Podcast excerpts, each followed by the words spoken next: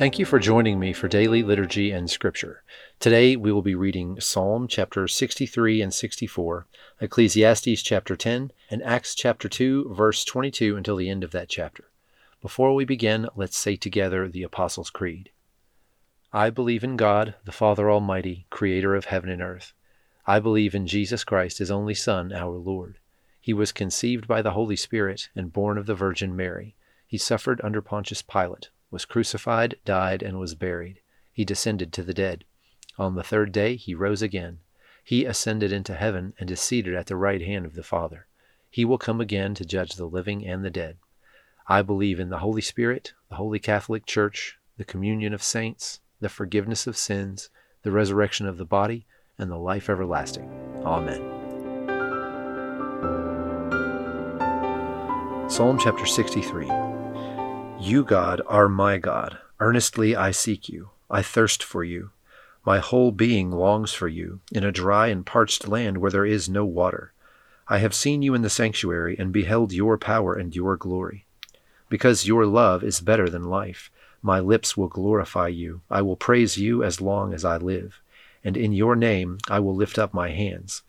I will be fully satisfied, as with the richest of foods. With singing lips my mouth will praise you. On my bed I remember you. I think of you through the watches of the night. Because you are my help, I sing in the shadow of your wings. I cling to you. Your right hand upholds me. Those who want to kill me will be destroyed. They will go down to the depths of the earth. They will be given over to the sword and become food for jackals. But the king will rejoice in God. All who swear by God will glory in him while the mouths of liars will be silenced.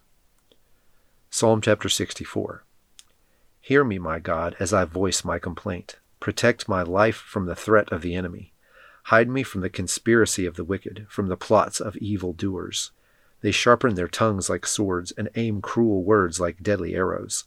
They shoot from ambush at the innocent. They shoot suddenly without fear. They encourage each other in evil plans. They talk about hiding their snares. They say, Who will see it? They plot injustice and say, We have devised a secret plan. Surely the human mind and heart are cunning. But God will shoot them with his arrows. They will suddenly be struck down.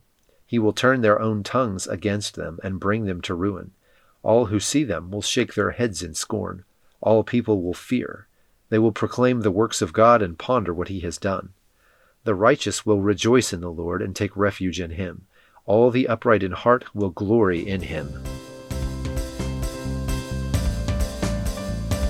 Ecclesiastes chapter 10 As dead flies give perfume a bad smell, so a little folly outweighs wisdom and honor. The weight of the wise inclines to the right, but the heart of the fool to the left. Even as fools walk along the road, they lack sense and show everyone how stupid they are. If a ruler's anger rises against you, do not leave your post. Calmness can lay great offenses to rest. There is an evil I have seen under the sun, the sort of error that arises from a ruler. Fools are put in many high positions, while the rich occupy the low ones. I have seen slaves on horseback, while princes go on foot like slaves. Whoever digs a pit may fall into it. Whoever breaks through a wall may be bitten by a snake. Whoever quarries stones may be injured by them. Whoever splits logs may be endangered by them. If the axe is dull and its edge unsharpened, more strength is needed, but skill will bring success. If a snake bites before it is charmed, the charmer receives no fee. Words from the mouth of the wise are gracious, but fools are consumed by their own lips. At the beginning their words are folly. At the end they are wicked madness, and fools multiply words. No one knows what is coming. Who can tell someone else what will happen after them? The toil of fools wearies them. They do not know the way to town. Woe to the land whose king was a servant, and whose princes feast in the morning. Blessed is the land whose king is of noble birth, and whose princes eat at a proper time, for strength and not for drunkenness. Through laziness the rafters sag, because of idle hands the house leaks. A feast is made for laughter, wine makes life merry, and money is the answer for everything.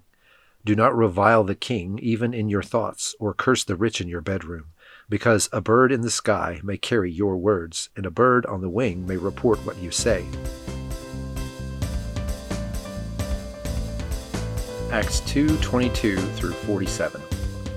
Peter's sermon continues. Fellow Nazarites, listen to this. Jesus of Nazareth was a man accredited by God to you by miracles, wonders, and signs which God did among you through him, as you yourselves know. This man was handed over to you by God's deliberate plan and foreknowledge, and you, with the help of wicked men, put him to death by nailing him to the cross. But God raised him from the dead, freeing him from the agony of death, because it was impossible for death to keep its hold on him. David said about him, I saw the Lord always before me because he is at my right hand, I will not be shaken. Therefore my heart is glad and my tongue rejoices. My body also will rest in hope, because you will not abandon me to the realm of the dead. You will not let your Holy One see decay. You have made known to me the paths of life. You will fill me with joy in your presence. Fellow Israelites, I can tell you confidently that the patriarch David died and was buried, and his tomb is here to this day. But he was a prophet and knew that God had promised him on oath that he would place one of his descendants on his throne. Seeing what was to come, he spoke of the resurrection of the Messiah, that he was not abandoned to the realm of the dead, nor did his body see decay. God has raised this Jesus to life, and we are all witnesses of it. Exalted to the right hand of God, he has received from the Father the promised Holy Spirit, and has poured out what you now see and hear. For David did not ascend to heaven, and yet he said, The Lord said to my Lord, Sit at my right hand until I make your enemies a footstool for your feet. Therefore let all Israel be assured of this God has made this Jesus, whom you crucified, both Lord and Messiah. When the people heard this, they were cut to the heart, and they said to Peter and the other apostles, Brothers, what shall we do?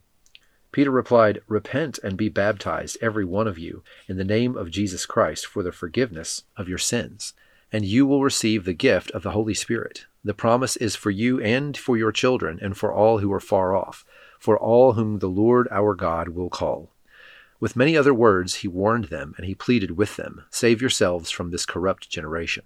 Those who accepted his message were baptized, and about three thousand were added to their number that day. They devoted themselves to the apostles' teaching and to fellowship, to the breaking of bread and to prayer. Every one was filled with awe at the many wonders and signs performed by the apostles. All the believers were together and had everything in common. They sold property and possessions to give to anyone who had need. Every day they continued to meet together in the temple courts. They broke bread in their homes and ate together with glad and sincere hearts, praising God and enjoying the favor of all the people and the Lord added to their number daily those who were being saved. Now join me in the Lord's Prayer. Our Father, who art in heaven, hallowed be thy name. Thy kingdom come, thy will be done, on earth as it is in heaven. Give us this day our daily bread, and forgive us our trespasses as we forgive those who trespass against us. And lead us not into temptation, but deliver us from evil. For thine is the kingdom, and the power, and the glory, for ever and ever. Amen.